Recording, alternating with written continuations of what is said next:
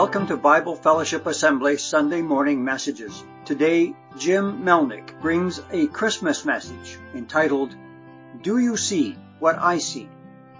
And now, here's Jim. Good morning, everybody. And a very Merry Christmas to each and every one of you this morning. The credit for the outline for this message this morning goes to a pastor, Willie Rice. A few years ago, Carol and I were out of town for Christmas, and we went to a church, and the pastor spoke on this theme, and I thought, boy, this is really good. If I ever get the opportunity to speak at for a Christmas message, this is the outline that I want to use, and what a privilege and a joy it is to be bringing a Christmas message. Christmas and Easter have to be the two most joyful times of the year for Christians. Christmas is the time when we celebrate the birth of our Savior, and Easter, of course, is the time when we celebrate His resurrection. So my thanks for Willie Rice to the outline for this. And the title of the sermon is called, Do You See What I See? Do you see what I see? Now, isn't it interesting how some people will see one thing when someone else will see something completely different when they're looking at the very same thing? Why do we see what we see, and do you see what I see? A case in point is an example. I may walk into somebody's kitchen and see on the stove a kettle with boiling water, and I may ask the question, well, why is the water boiling? And the person may give me an answer, something like, boiling will occur when the equilibrium vapor pressure at the temperature of the liquid is equal to the total pressure of the system, and heat is being provided either externally or by the sensible heat of the liquid itself. The gas phase in contact with the liquid can be comprised of pure vapor. It gets better. In which case, the total pressure is essentially equal to the equilibrium vapor pressure, or it can be comprised of a mixture of vapor and air, in which case the total pressure essentially equal to the sum of the equilibrium vapor pressure of the boiling substance plus the partial pressure of the air. I did not make this up. I could not make this up. I could barely read it to you. I actually found this on a website dedicated to physics, and in particular physics students. So if you walk into a physics professor's kitchen and ask him why the water's boiling, you may get this answer. But walk into somebody else's kitchen and ask them, why is the water boiling? And they may simply say to you, the water's boiling because I'm thirsty and I want to make a cup of tea. I like that answer a lot better. It's the exact same picture, the exact same image, but two people are seeing it completely different. Well, let's read the story of the account of the wise men found in Matthew chapter 2. And let's see what the Magi saw. Matthew chapter 2, starting at verse 1. After Jesus was born in Bethlehem in Judea during the time of King Herod, Magi from the east came to Jerusalem and asked, Where is the one who has been born King of the Jews? We saw his star in the east and have come to worship him. When King Herod heard this, he was disturbed, and all Jerusalem with him. When he had called together all the people's chief priests and teachers of the law, he asked them whether Christ was to be born in Bethlehem in Judea. They replied, For this is what the prophet has written. But you, Bethlehem, in the land of Judah, are by no means least among the rulers of Judah. For out of you will come a ruler who will be the shepherd for my people Israel. Then Herod called the Magi secretly and found out from them the exact time the star had appeared. And he sent them to Bethlehem and said, Go and make a careful search for the child. As soon as you find him, report to me so that I too may go and worship him. After they had heard the king, they went on their way, and the star they had seen in the east went ahead of them until it stopped over the place where the child was. When they saw the star, they were overjoyed. On coming to the house, they saw the child with his mother Mary, and they bowed down and worshipped him. Then they opened their treasures and presented him with gifts of gold and of incense and of myrrh. And having been warned in a dream not to go back to Herod, they returned to the country by another route. I want to start off this morning dispelling some of the myths and perhaps some of the traditions that have come about regarding the wise men in our pop culture and in Christmas pageants throughout the North American countryside. Well, firstly, the wise men did not find Jesus in a manger. They did not find him as a baby, and we can see the evidence as we just read in chapter 2 of Matthew. where they found Jesus in a house already. So it was sometime after the shepherds found Jesus that the wise men appeared on the scene. And we don't know exactly how many there are. We know that there was more than one because they were called wise men and not a wise man. But we don't know how many, but tradition often has three, one for each of the three gifts. But in reality, we don't know the total number that came. And they were probably not kings themselves. This is a myth that's somewhat perpetuated in some songs and in perhaps some other paintings or traditions that you see. And there are some prophecies in the Bible that speak of kings coming to God, to Jesus, to the Christ, to bow down and worship and present him with gifts. But we're not told specifically that these wise men were the answer to that prophecy. And in fact, the term magi is where we get the word magic from. You see, magi or wise men at that time did delve into magic. They interpreted dreams, and they were very much into astrology, which is understandable how the star came into play in this picture. And we don't know exactly where they came from. Now, scholars have been able to give some pretty good suppositions as to where the wise men could have come from. Some say as far away as what is modern-day India, some from a little closer, but we do know the wise men came from the east. There's more that we don't know about the Magi than what we do know. And this morning I want us to concentrate on what do we see, and do you see what they saw, or do you see something different? Well, let's start with a question. Why are some people moved to worship?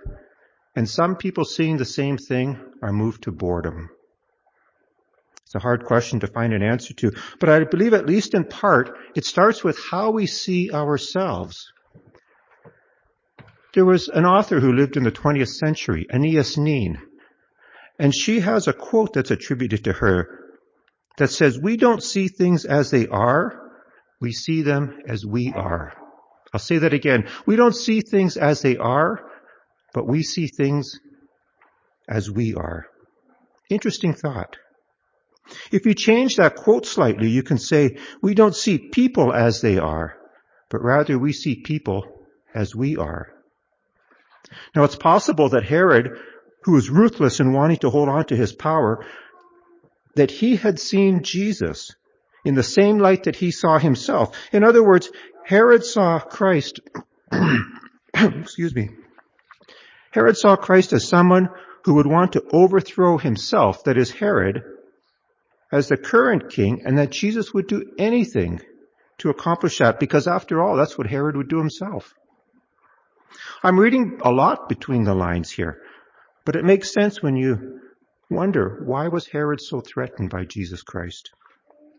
Herod saw Jesus Christ, the child, in the same way that a number of people saw Jesus Christ, the adult, an earthly king who came to overthrow a government. Herod saw Jesus as someone wanting to overthrow himself, and in Jesus' adult life, many people saw Jesus as the one who would come and overthrow the Roman oppressors who were over Israel at that time. And Herod saw that as a threat, and he needed to get rid of that threat, and no cost was too great to Herod. Herod was also known for having killed some of his own children in order to protect his power. And if he was willing to kill some of his own children, having somebody else's child wouldn't seem like much of a stretch for Herod. Well, why is it that some people are moved to worship during a song, a message, a prayer, or a reading of Scripture, and others are moved to boredom? Here we are back at that question again. They see the same thing, that is a person standing, singing to them, or reading words from the Bible, or perhaps giving a message. They see the same things, that is reading the Bible, opening God's Word. Some are moved to worship, and some are moved just the opposite, to boredom. How do you see Jesus Christ? Do you see him as you see yourself? Are you someone who sees themselves as being all they need in this world? You're only interested in what makes you happy, and what makes you satisfied, even if it's only for the moment.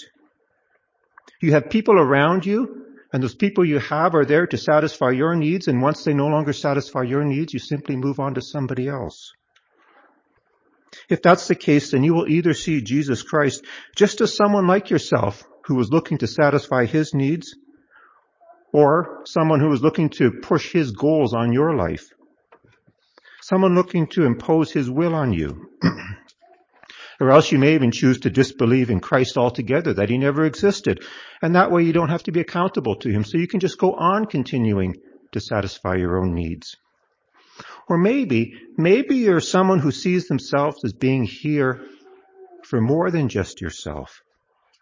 You see yourself as being put on this earth for a greater reason than yourself. If you're that person, then you can see Jesus Christ as someone who can fulfill the greater calling that you have in your life. You can see Jesus as God with us, Emmanuel. You can begin to see how Christ can give you something that you can't give yourself. That's eternal life. And he can give you a plan for your life that's far greater than any plan you can ever come up with on your own. You can even begin to worship Jesus Christ. Now, not everyone who sees themselves as being here for more than just themselves will choose Christ. There are lots of selfless, giving, loving people out there who have no desire to choose Christ. People who live for the moment, giving as they may be, but without a view towards eternity. I encourage you to spend some time this Christmas season to honestly look inward to yourself, not only to see how you see Jesus, but why you see him as you do. Now, why could the wise men see Jesus Christ as the King of the Jews, worthy of being worshipped and being presented with costly gifts? Were they surprised to find the King of the Jews in a lowly house in a not-so-important town? Did they see Jesus as they saw themselves? I don't know the answer to these questions. We're not told why they came to worship Jesus. They simply told Herod they came to worship the one born King of the Jews. I think, though, that they saw what they saw because they were looking, and that's such a huge key in a person's life. But in order for the wise men to be looking, God first had to make himself known to them. Otherwise, they would have not known what the star meant or why it was so special. But how does God make himself known? How did he make himself known to the wise men? How does he make himself known to us, to mankind? Well, one of the ways that God makes himself known is through his creation. Psalm 19 verse 1 reads, "The heavens declare the glory of God, the skies proclaim the work of his hands." The complexity and intricacy of us, that is humans, the earth that we live in, the universe, it's caused numerous scientists to come to the conclusion that all of this couldn't have just happened by accident. It didn't just happen. Something caused it to happen. In interviews that I've read with scientists from many different disciplines of science, a lot of scientists have come to the conclusion that there must be an intelligent designer behind it all. And that intelligent designer is God. God reveals himself in his creation, from the tiniest of particles to the grandeur of the universe. And the universe is grand indeed. It's estimated that there are 3 septillion stars in the universe. 3 septillion. That's just a very rough estimate because, you see, we can't count all of the stars because we can't see all of the stars. Even with the most powerful telescope, we just can't see them all. And in fact, the Magi, when they walked this earth, they probably would have only seen a few thousand stars on any given night when they looked up and just looked at a starlit night with their bare eyes. But scientists estimated the number of stars in our galaxy, and then they multiplied that by the estimated number of galaxies in the universe. And they came up with a number 3 septillion, give or take a few. 3 of anything doesn't sound like much to me. But 3 septillion is the number 3 with 24 zeros behind it. And again, 24, come on, it's 2 dozen. How big could that number be? Well, let's put it into perspective. Suppose we could count all of the stars. Suppose we could see them, and we started counting them, and we counted 1 star every second. 1. two, three, four, or if you're French, un, deux, trois, quatre, or if you're Roman, I, IV. Suppose we could see them. Suppose we could count them, and we started to. And we counted to 1,000,000 stars. That would take us just over 11 days. That's doable. You need an army of volunteers to keep the count going, but 11 days, we could do that. Count to 1,000,000 stars. How about if we kept going and counted to 1,000,000,000 stars? To count to 1,000,000,000 stars, it would take 31.7 years. Well, let's keep going. Let's count to 1,000,000,000,000 stars. If we counted to 1,000,000,000,000 stars, counting one per second, it would take us, get this, 31,709.8 years to count to 1,000,000,000,000 stars.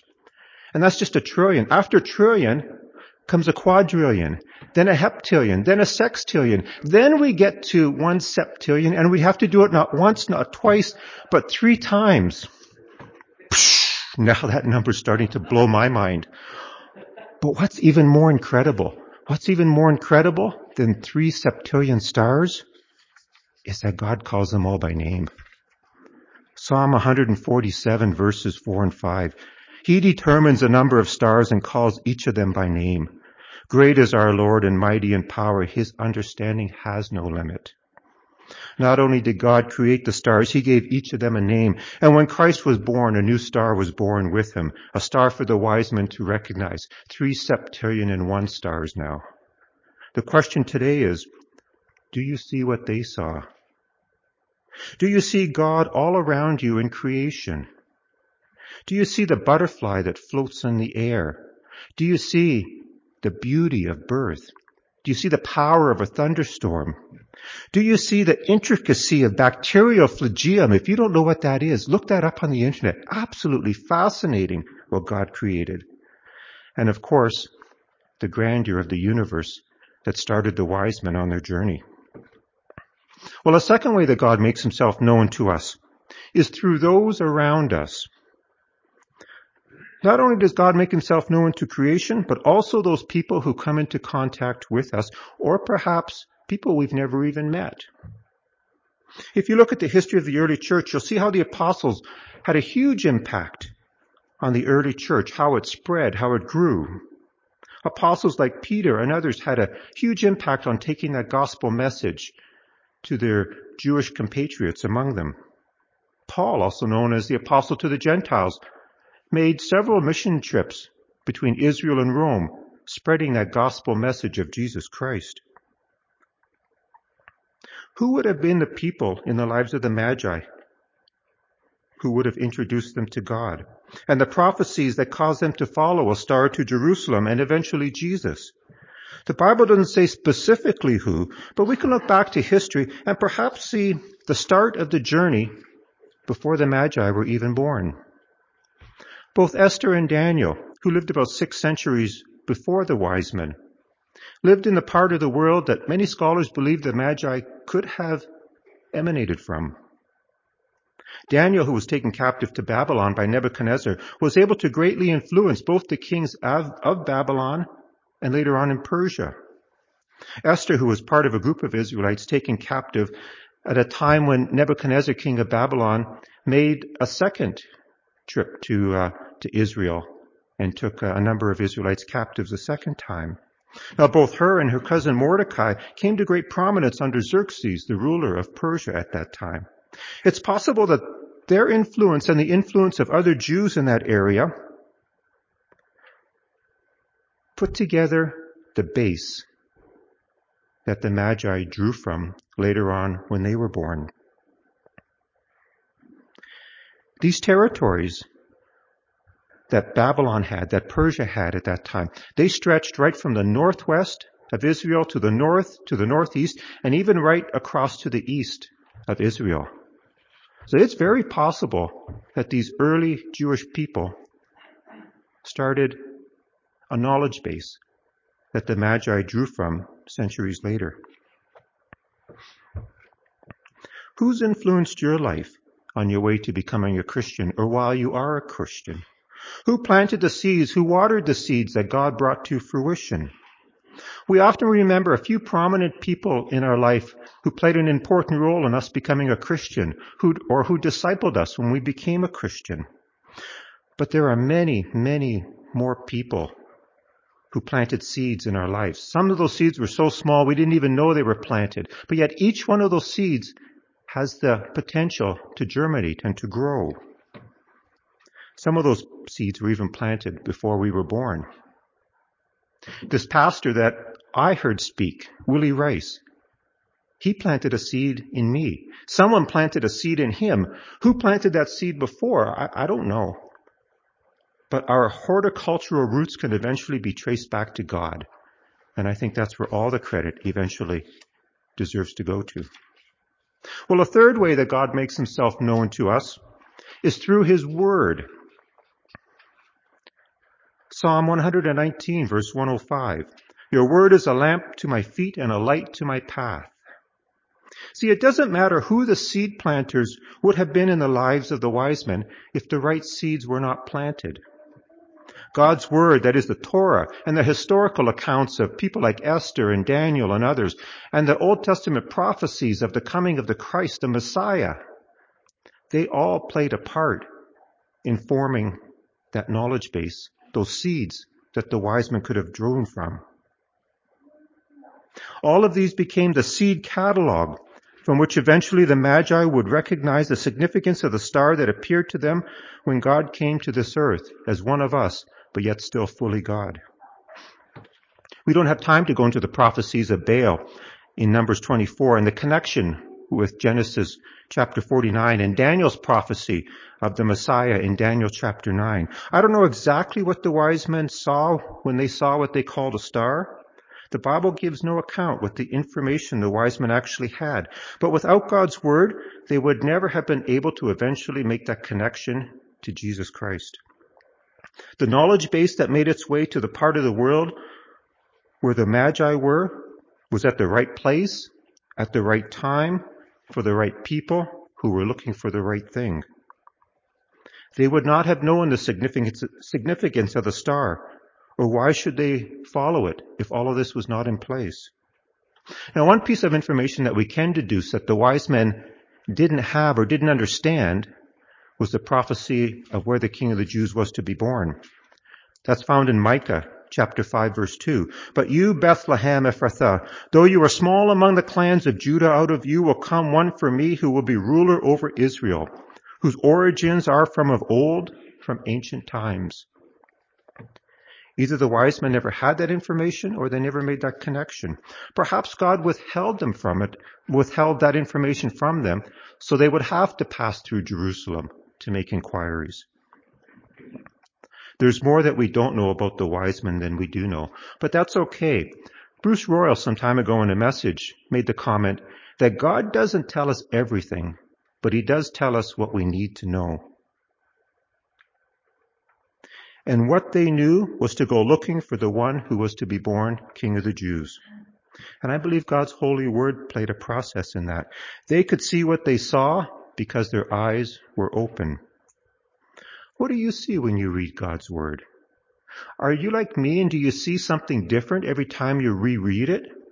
Do you see what you need to see for the moment when you read God's word? When you read God's word, do you remember something that you read that just the day before, if somebody asked you, you couldn't even remember having read it. But on the day you need it, it's there for you. God plants those seeds. He plants that word within our hearts, within our lives, and it's there for us to make use of. No other book I've ever come across has the ability to do that.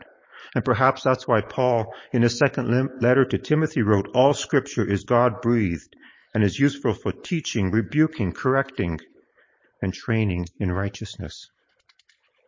Well, there's also a fourth way that God makes himself known to us, and he makes himself known to us in our hearts.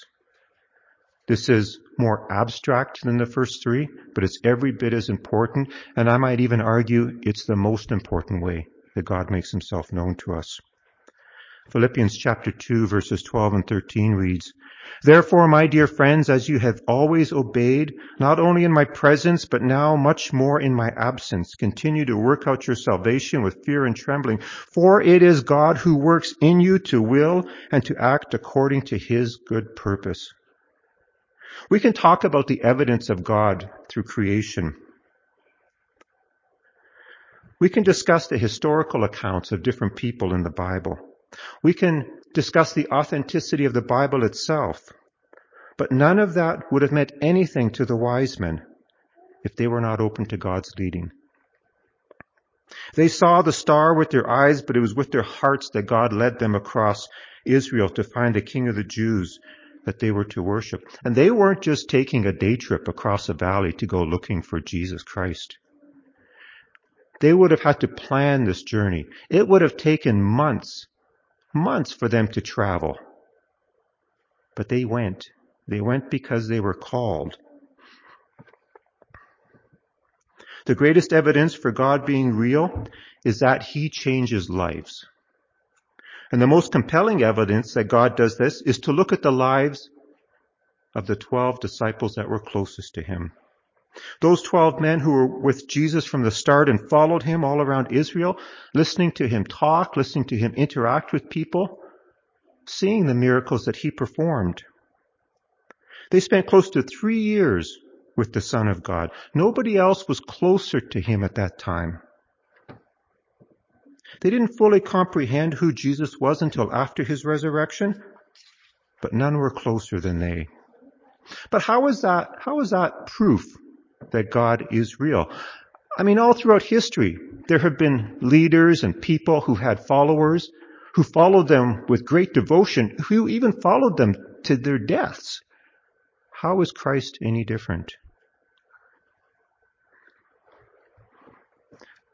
The difference is that if Jesus had just died on the cross and that was the end of it, then he would have been just like any other one of those leaders that have been throughout history.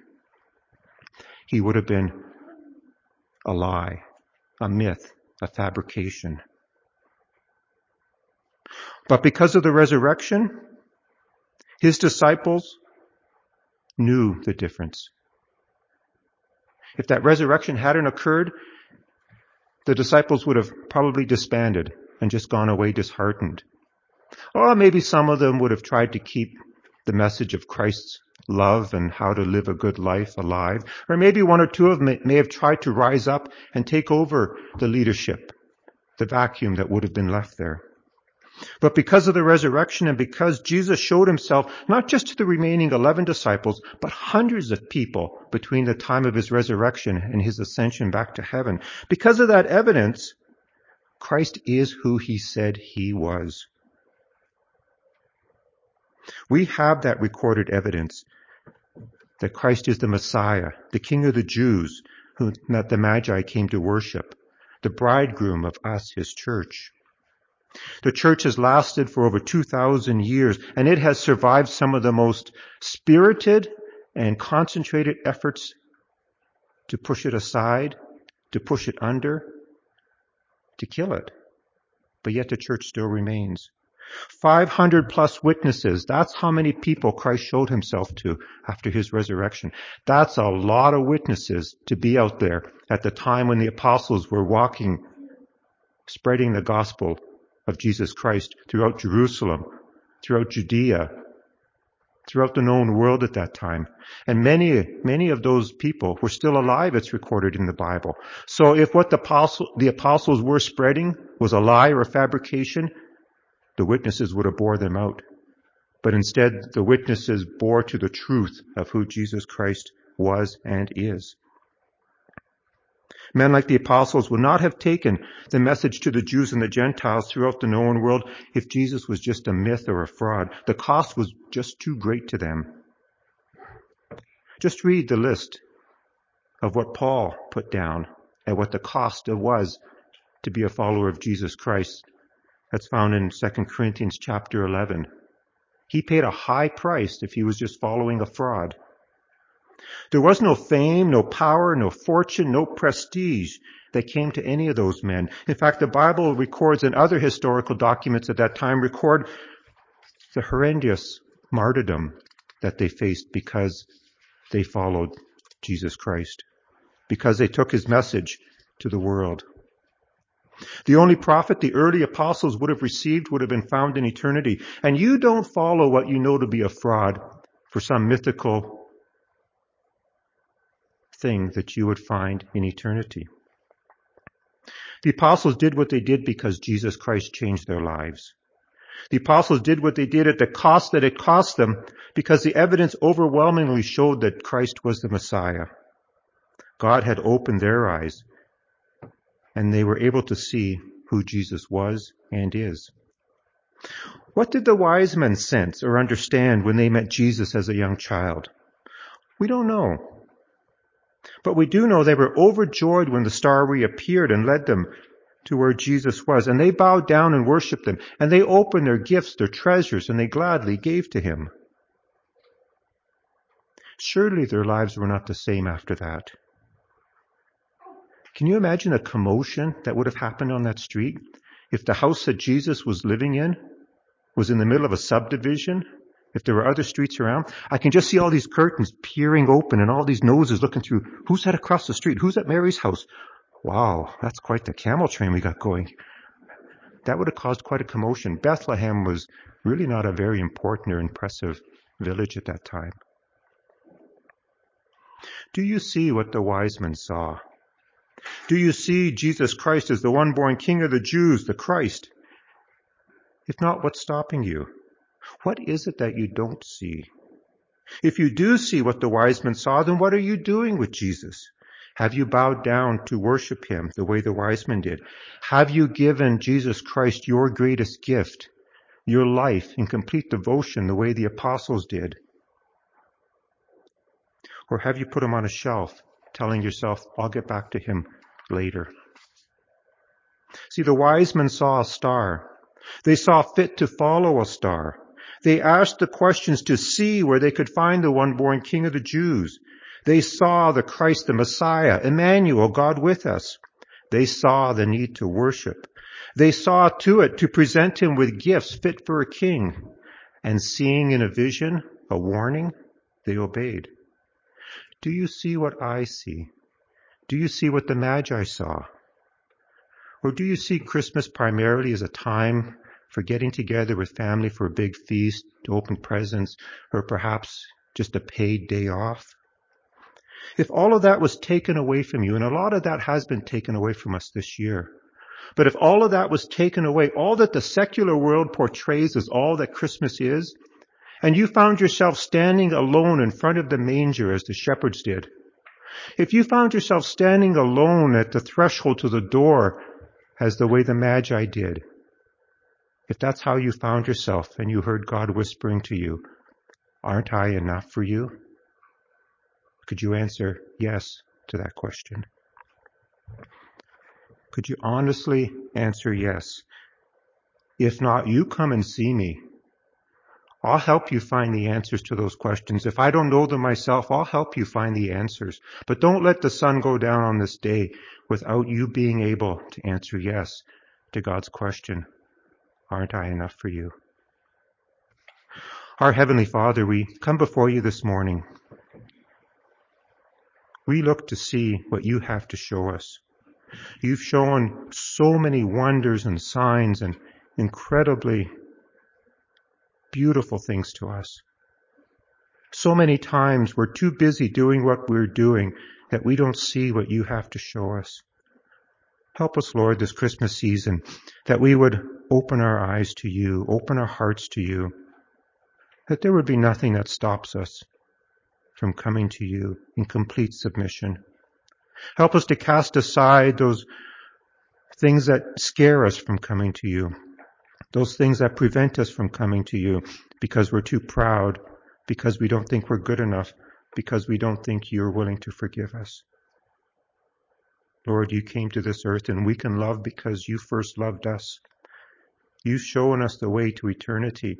You've shown us the way to a salvation that this world cannot take away from us. Lord, as this Christmas season approaches, as the day approaches that we celebrate your birth, I pray that we would all be found within you, within ourselves, worshiping you, the one who is born King of the Jews. And I pray for these things in your name. Amen. Thank you for listening. Come back next week for the next Sunday morning message from Bible Fellowship Assembly. Visit us on the web at bfa.church, where you will find our physical address and contact information. We'd love to see you if you are in the Timmins area, or drop us a line at info@bfa.church. Until next time.